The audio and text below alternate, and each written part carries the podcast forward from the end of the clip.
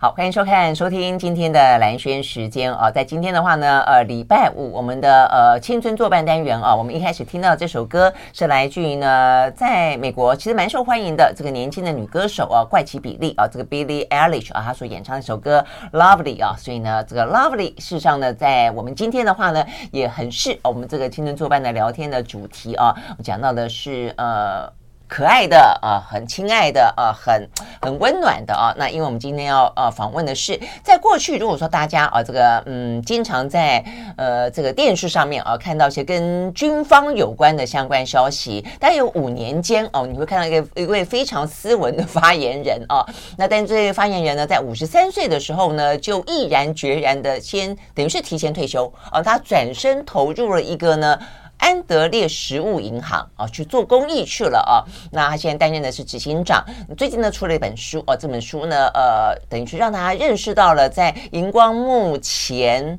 的背后，其实有更多呢很曲折的人生故事啊，也让大家发现说啊，原来看起来呢，呃，这么的斯文的啊，这个经常带着微笑的罗少和少将，他呃。童年的坎坷哈，所以他最近出了本书，叫做《有温度的人》啊、嗯，所以我们今天很开心的邀请到的是执行长罗少和，欢迎、哎。是主持人，还有听众朋友、观众朋友，大家好。嗯，其实感觉上，因为在新闻圈久了哈，我都觉得我好像认识罗少将很久了，但是事实上是第一次见面。对对对，对，经常在电视上面看到你，先久仰你的大名。哦，没有没有没有，没有但是我是真的，我后来觉得说，哎，其实。帮你写序的有不少我们的媒体朋友哦，对，对，所以显然的，他们比我更早知道你的故事，所以我真的没有、嗯、真的，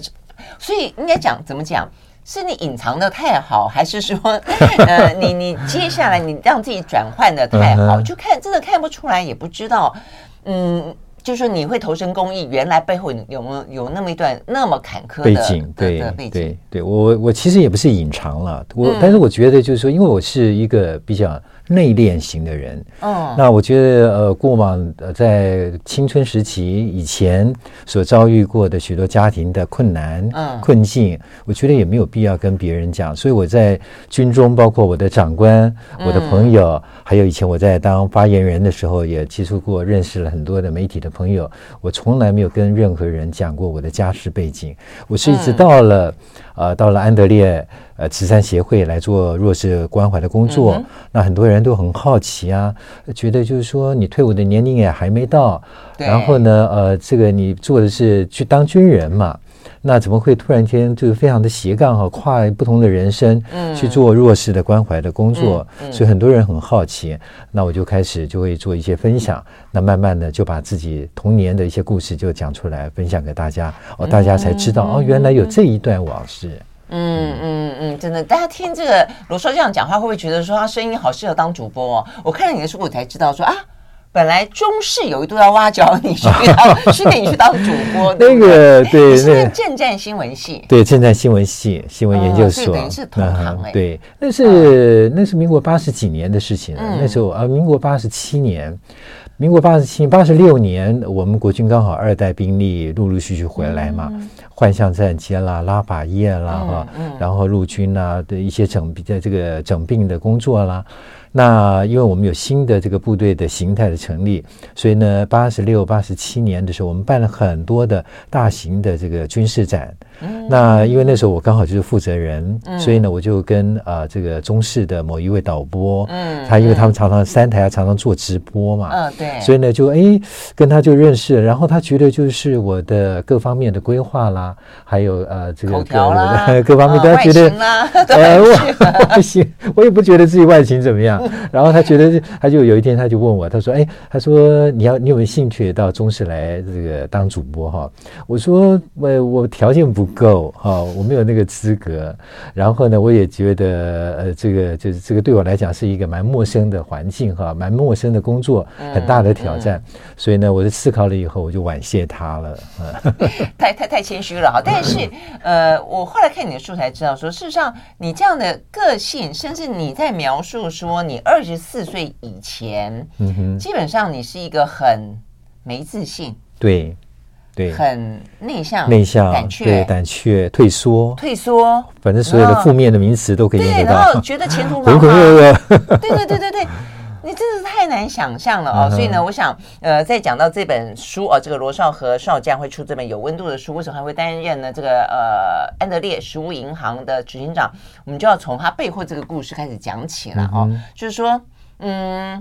您父亲也是军人。我父亲是军人，嗯，我父亲他是跟着李明将军的滇缅部队，啊、呃，民国四十三年的时候，他们是第一批的部队，应该说四十二年底开始哈，他们第一批啊、呃、第一批的部队就陆陆续续啊、呃、从缅甸然后泰国回到台湾，嗯，嗯，那我的父亲呢，他是第一批部队一起过来的，他民国四十三年就到了台湾，嗯，那那时候因为呃这个他的学历也还算不错，有、嗯、高中的学历。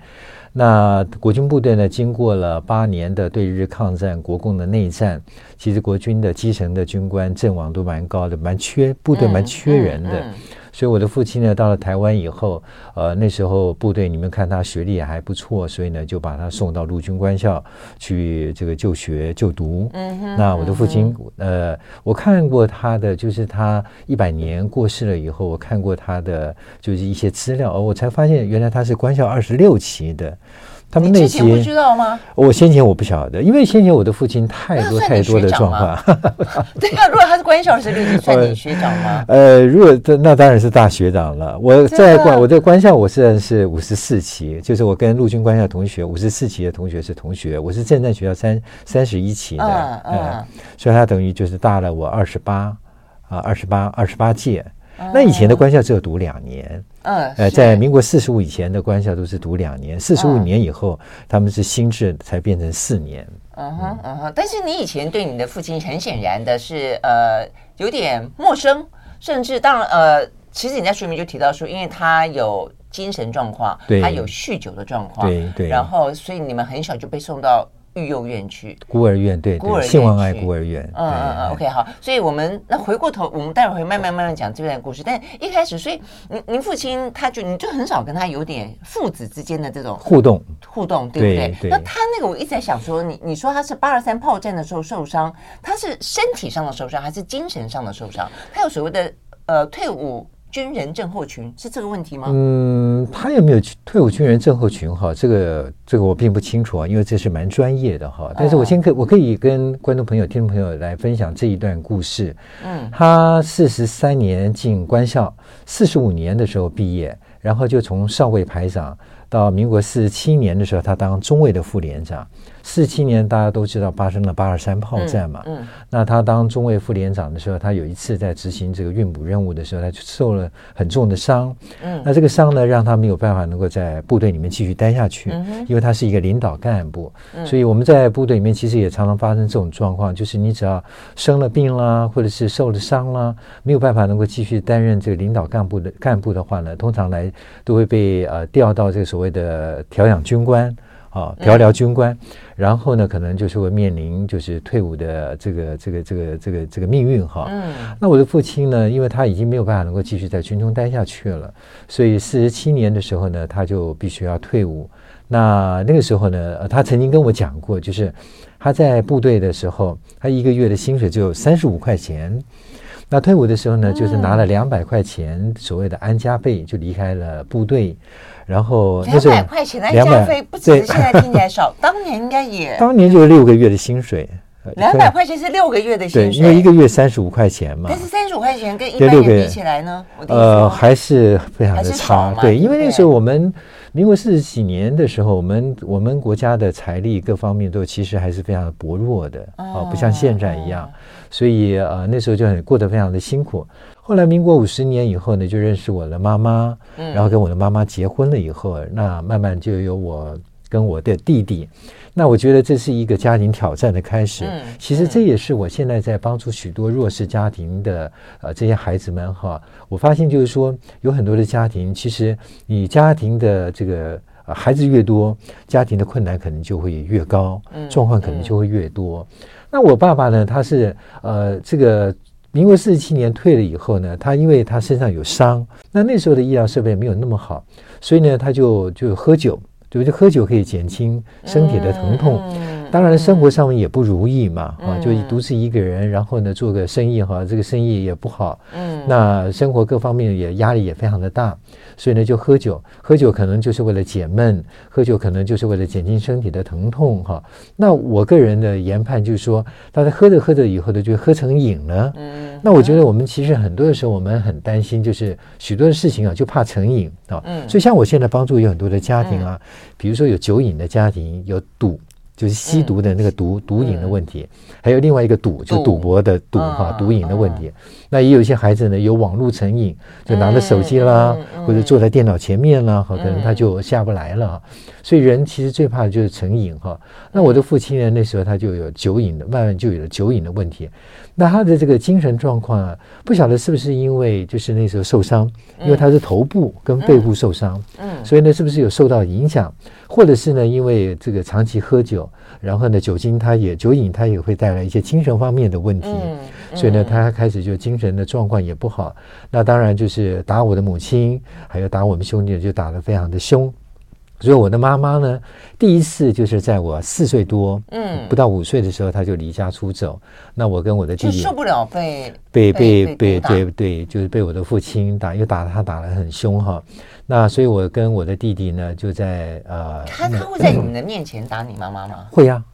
会啊，小的时候就记忆中非常的鲜明。哦、对、哦，真的哈、哦。对，那我觉得他也生病了啦，所以以前。但小时候不可能去理解这么多啊。对，所以我以前、嗯、对，所以以前我对他，我我只知道就是说爸爸很凶，嗯啊，打起人来就打妈妈或者打我跟弟弟打起来，就是好像这个这个这个手下不留情的那种感觉哈。所以小的时候对他非常的害怕，非常会非常的恐惧。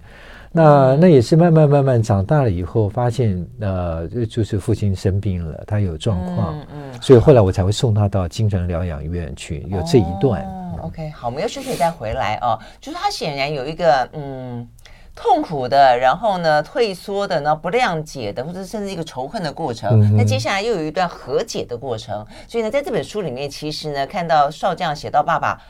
有些地方还蛮温馨的，嗯哼，但我觉得这一定是经过一段非常非常艰难而刻骨铭心的过程。我们休息，马上回来。I like 103, I like radio 好，回到兰萱时间，我们继续和现场邀请到的，他是安德烈食物银行的执行长哦。那事实上大家非常熟悉的，他是过去呢是国防部的发言人罗少和少将啊。那呃，我们刚刚聊到的是，呃，在这本书里面，或者是说在整个的安德烈食物银行啊、呃，等于是转换人生跑道。那因为这个跑道实在是转换的蛮跳痛的，那所以大家就呃越来越好奇。那也在这本书里面得到了解答，就是说因为曾经受过的苦。让他想要去帮助其他的类似的呃这些弱势的家庭，呃，能够度过这些难关。所以你你的那个，但是我觉得你送的那还真的，我觉得蛮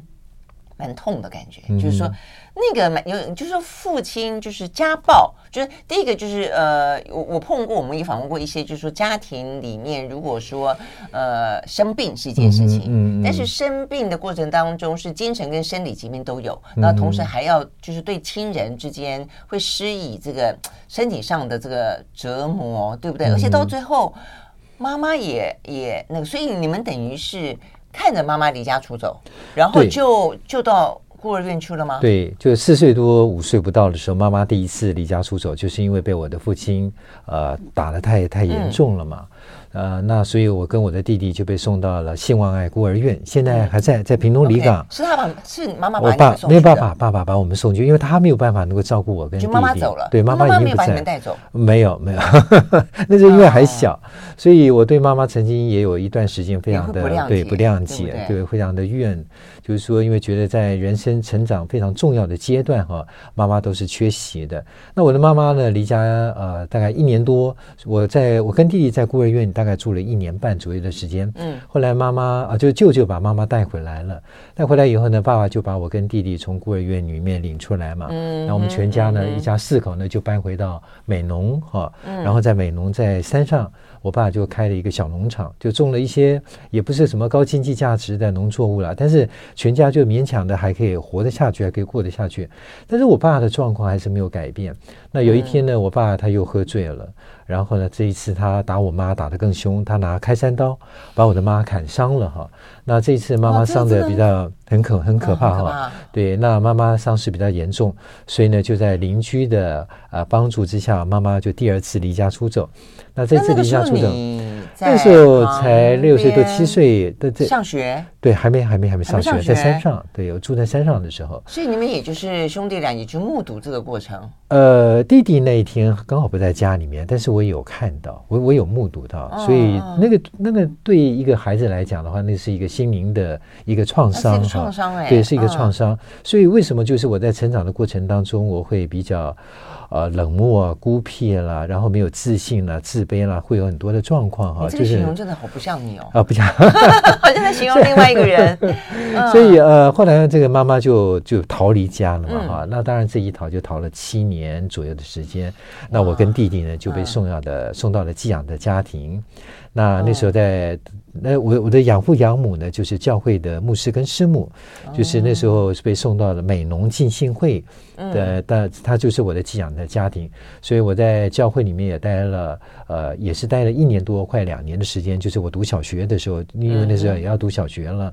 那后来呢，我的爸爸才把把我，就是我们全家再聚在一起，就是我的弟弟先回家。呃，没有一年多，一年多，对，一年多，因为那时候爸爸就下山了，嗯，然后呢，先把我弟弟先带回家，后来带过了半年多，快一年的时候，再把我带回来，嗯，所以呃，我在寄养的家庭也待了一年多的时间，我等于是在孤儿院跟寄养的家庭加一加有三年多的时间，嗯哼，嗯。哼，但是爸爸的问题还是没有改变，没有改变，那他的工作呢？因为我看你假如说有一段时间你几乎不敢跟大家讲说。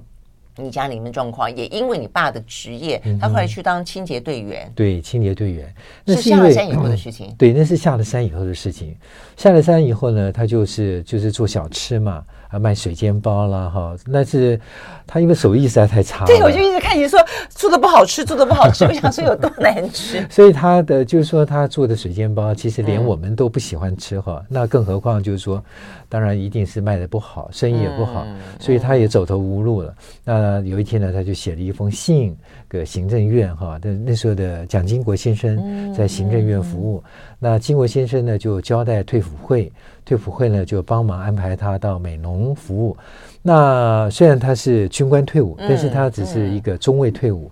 然后呢，那时候美浓也没有相关比较好的职缺，就只有清洁队，所以呢，就他就到清洁队当清洁队的队员。但是我觉得，就是说他给我一个比较正面的一个呃人生，就是说他即使是当一个清洁队的队员，他都很认真在他的工作上面。所以他带给我的人生虽然有很多痛苦的回忆，但是也带给我很多正面的这个榜样。嗯嗯嗯，有我看你在里面讲到说，爸爸只要不喝酒。没有暴力的时候，嗯、其实他是一个认真的，而且还会愿意帮助别人的，对，这样一个爸爸。对，但坦白讲，我听你这样描述起来，我觉得你爸应该很辛苦。对，他是蛮辛苦的，所以我觉得他是一个活在他的内内在世界里面是有两个不同的世界的人。对，因为对他来说，他也。不想要这个样子，但是他可能必须要用酒精去麻醉自己也好，去减轻自己的疼痛也好，不管是心灵上的或是身体上的，但到最后就变成说伤害了最心爱的家人。对，对嗯，那我们休息再回来啊。那所以呢，在整个过程当中，呃，就是罗少罗少这样经历过一个什么样的成长过程，到什么样状况底下，呃，才。慢慢的回过头去接受他，改变自己。你中间讲到说，有一个营长跟你讲了一段话，他彻底的改变了你。嗯、但是那时候已经走到二十四岁了耶。你去想，我们二十四岁之前，如果都是那样的一段人生跟痛苦的回忆，对啊，我觉得真的是好难想象哈。我们休息了回来聊聊那个人生的转捩点。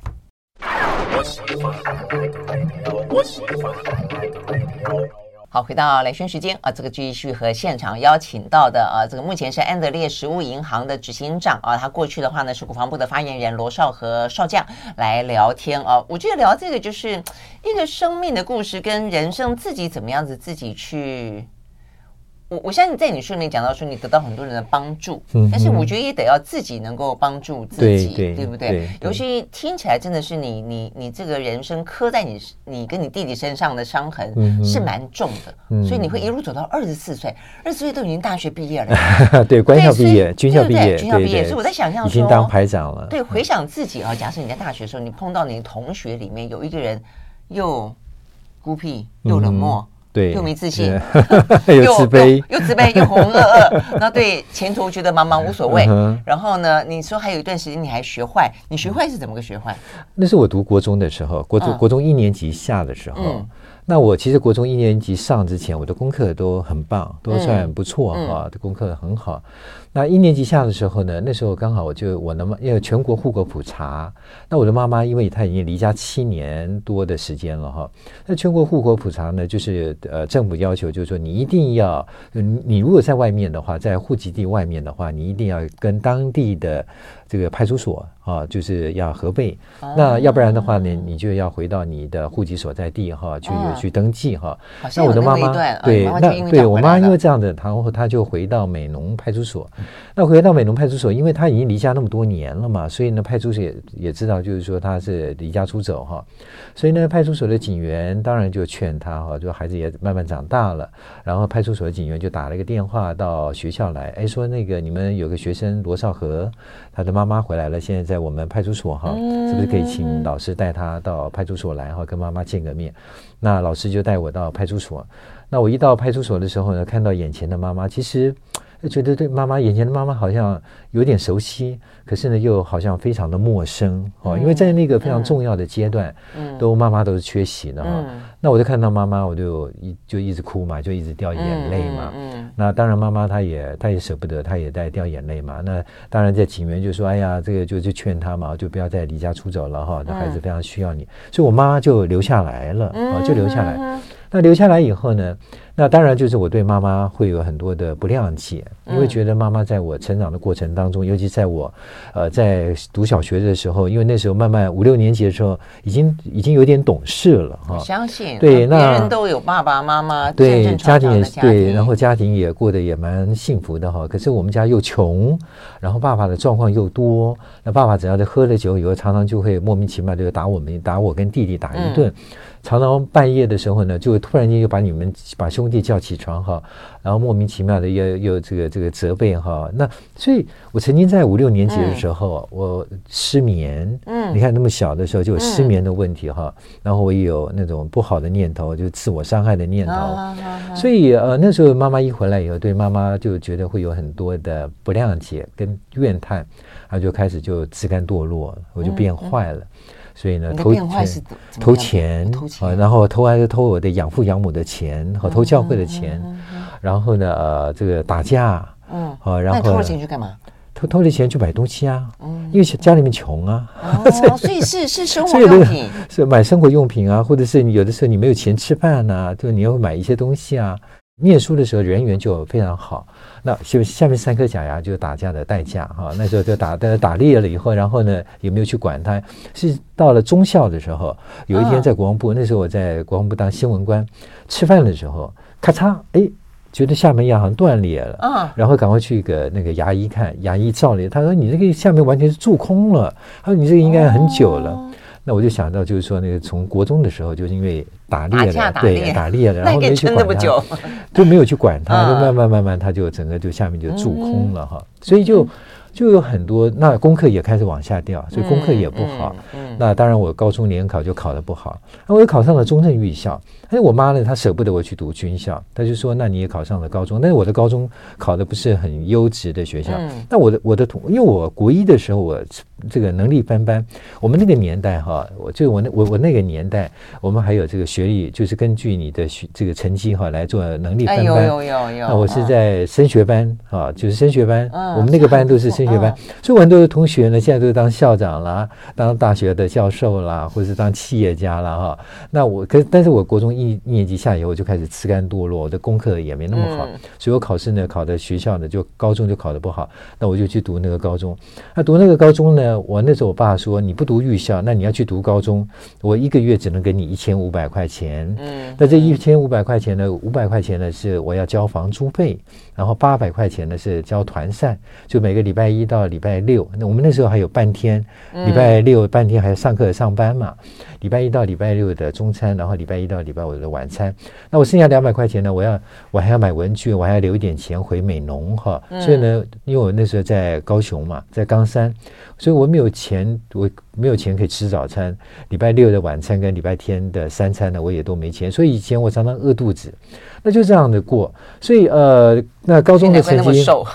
高中的成绩呢，也浑浑噩噩的。为什么呢？因为会家里面爸爸的状况会影响到我整个的心智啊。所以像我现在帮助有很多的孩子哈，有的时候就是看他们的问题哈，你可以回溯到就是家庭的问题。嗯，因为很多的时候原生家庭的状况都会影响到一个人他奋斗努力的一个方向跟他的心智。那我就觉得就是说我的心智受到很大的影响哈。跟波动，就是因为我的家庭的因素，所以我觉得对人生是非常的迷茫，没有希望的，所以我高中就浑浑噩噩的过。那当然，我大学联考就考得不好，嗯嗯，那考得不好，然后我也考上了军校了。那军校那时候考上是政战学校的新闻系，哎，觉得新闻系还不错哈。对啊，我本来不错啊。对，因为我本来就是考不好就考到政战新闻系，我觉得也还不错啊。因为呃，新闻系在政战学校算是呃最蛮前面的、最前面的科系哈。所以你真的还蛮会念书的，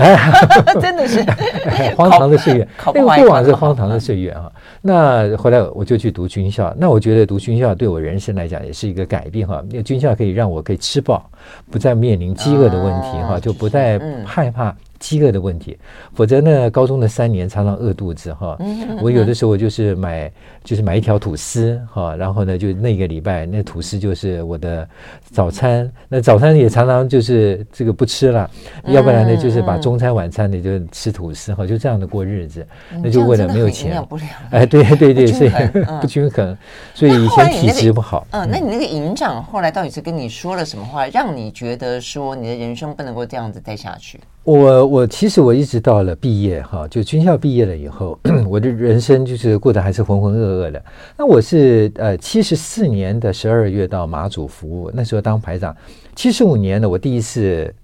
回台湾休假，就过了半年以后回台湾休假。回台湾休假的第一件事情呢，就是把我的爸爸带去精神病院，因为他的精神状况很严重，造成了派出所的警员很大的困扰。所以我一回台湾。警员就立刻找我，他说：“你爸爸已经造成社会这个街坊邻里很大的困扰哈，那你可不可以带他去看医生啊？”那我就带他去，那结果就是高雄的凯旋医院啊。那高雄凯旋医院它是精神疗养院哈，然后这个医生呢，就是门诊以后发现，就是说我爸爸的状况已经蛮危，就是蛮高风险的，嗯，所以呢就。就是医生就说他要收疗哈，就是诊断出来他是用什么样的病名呢？呃，就是他有精神妄想症，然后对他有就是他可能会伤害到别人，对暴力的问题会伤害到别人哈，所以呢就收疗哈。那那当然我的父亲呢就当天就住到精神病院里面去。他住精神病院的时候呢，那铁门一关的那一刹那，他就在里面哭闹嘛。那我在外面我也很难过，我也跟着掉眼泪哈。所以回到这个马祖以后呢，我其实日子过。过得更，就是因为会担心爸爸，嗯、然后呢，妈妈独自一个人在家里面，嗯、也担心妈妈，所以那弟弟呢，那时候他也读军校了，所以呢，就觉得就非常的愁苦，非常的愁烦。本来就已经是一个不快乐的人了，就过过得更愁苦、更愁烦。然后我就在我的工作上面，当然就每天就浑浑噩噩的过日子。那、嗯嗯、有一天营长就问我，他说：“他说少和，他说。”呃，我有没有欠你什么？我说我因为营长他营长问我欠他是不是欠我钱？我说我营长你没有欠我啊。那其他人有没有欠你什么？我说也没有啊。他说那你为什么这个过的就是说你这个给给给人的感觉就是你非常有距离感哈？你在跟对欠你什么？对，好像别人就是你永远都是一个老 K 脸哈，就苦瓜的脸。然后呢，跟别人都是你永远都是在那个角落里面哈。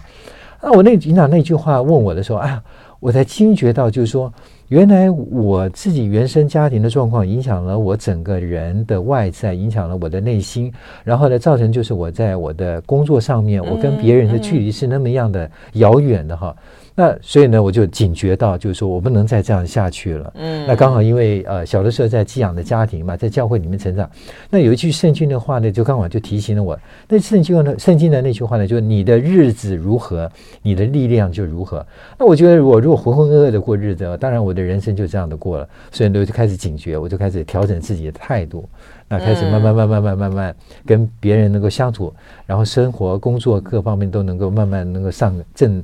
上这个正轨。哦，可是靠自己的力量可以这样子说改变就改变，就你意识到了之后，你就可以改变，其实也很不简单。对，我觉得其实人其实是可以改变自己的。当然，如果说有一些外在的力量来鼓励你哈，来帮助你的话，那更好。所以这也是我投入社会公益工作的原因。我觉得有很多原生家庭的孩子，他们可能状况非常的多，那他的父母亲可能没有办法给他任何的帮助，但是我们可以，就是说通过我们的一些力量，我们的影响，可以来帮助他，引导。他走向正途。嗯嗯，OK，我们休息了再回来现场。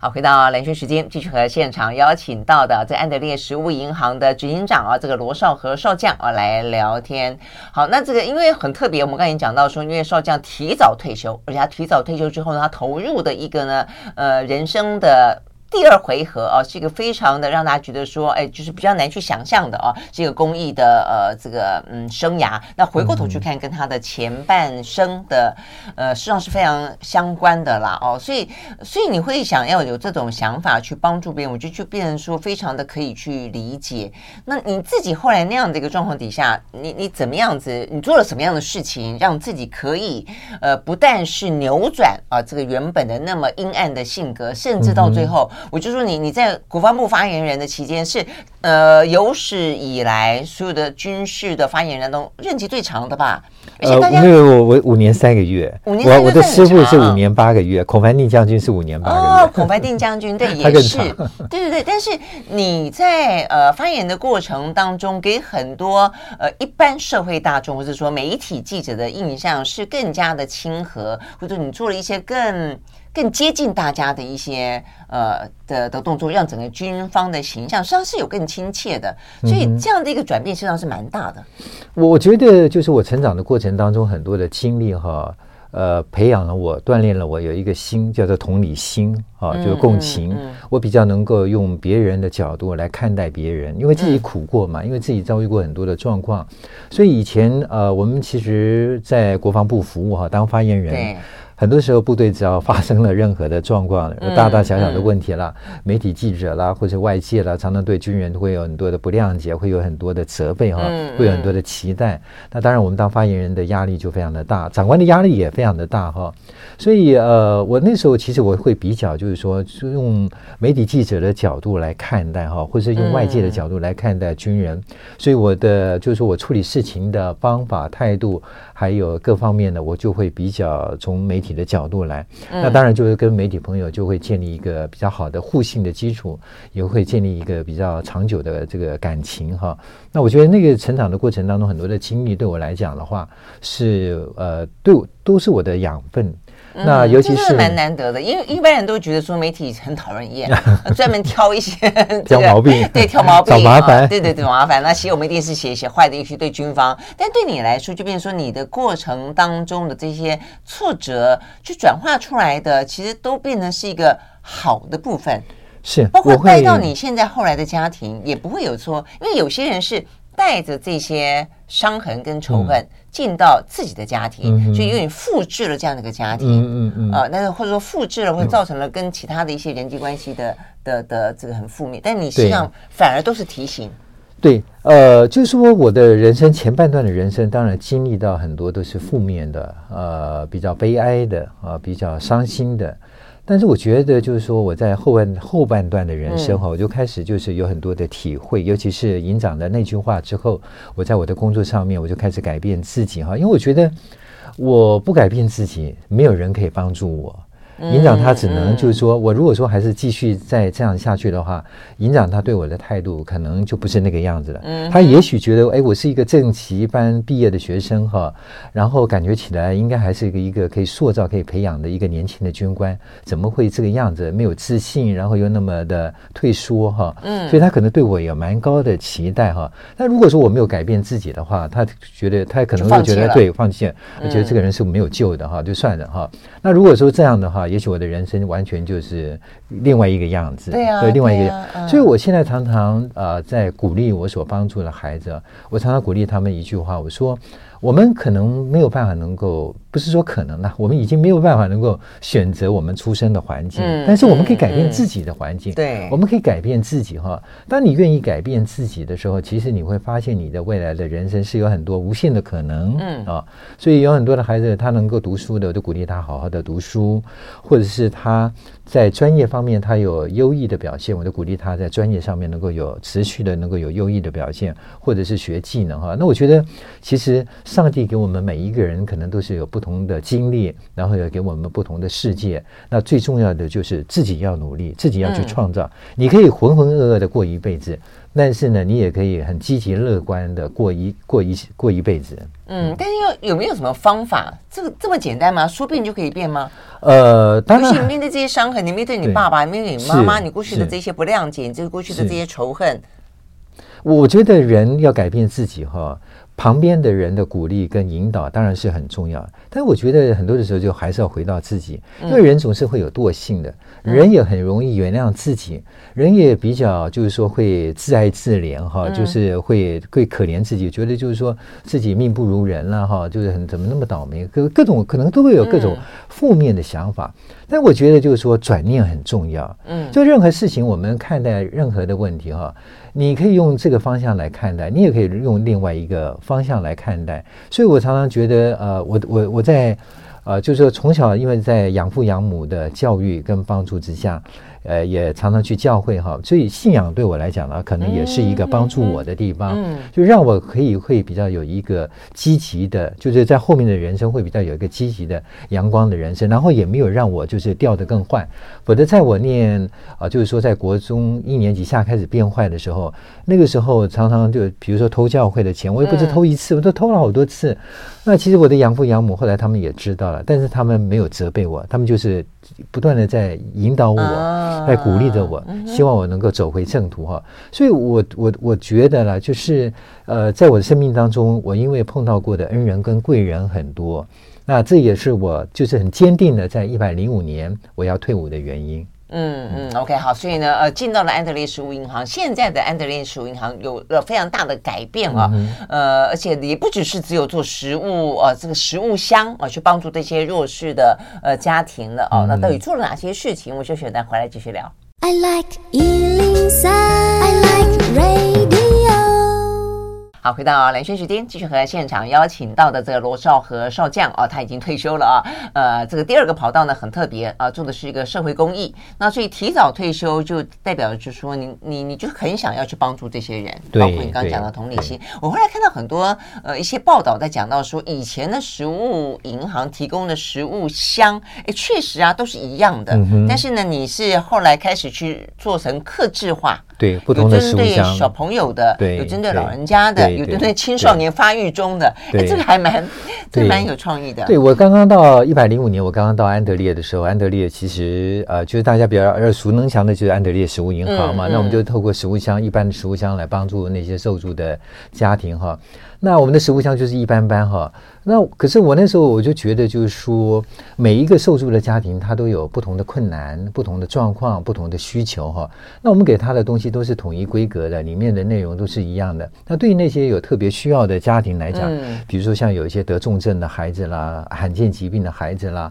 或是有一些啊这个饮食习惯不一样的，像我们有一些新住民，他可能在他东南亚嫁到台湾来，他可能在他的原先的原生的家庭可能是信回教的，他不吃猪肉哈。嗯那有不吃牛肉的，或者是吃素食的哈，等等的不同的需求。那你给他的东西，如果说是他呃不需要的、用不到的，或者是没有办法能够解决他的困难，他的困难还是存在。嗯，那我觉得那个我们帮助人就失去了意义，嗯、所以我就开始就从一百零六年开始，我就推啊这个客制化的食物箱，针对个案不同的困难跟需要来帮他做设计。所以我们有婴儿食物箱啊，就三岁以下的孩子。那我们现在有五百多个个案哈，然后呢有四十多种不同品牌的奶粉，然后呢我们还有这个善良食物箱是吃荤食的，那吃荤食呢又有不吃牛肉、不吃猪肉的哈。我分到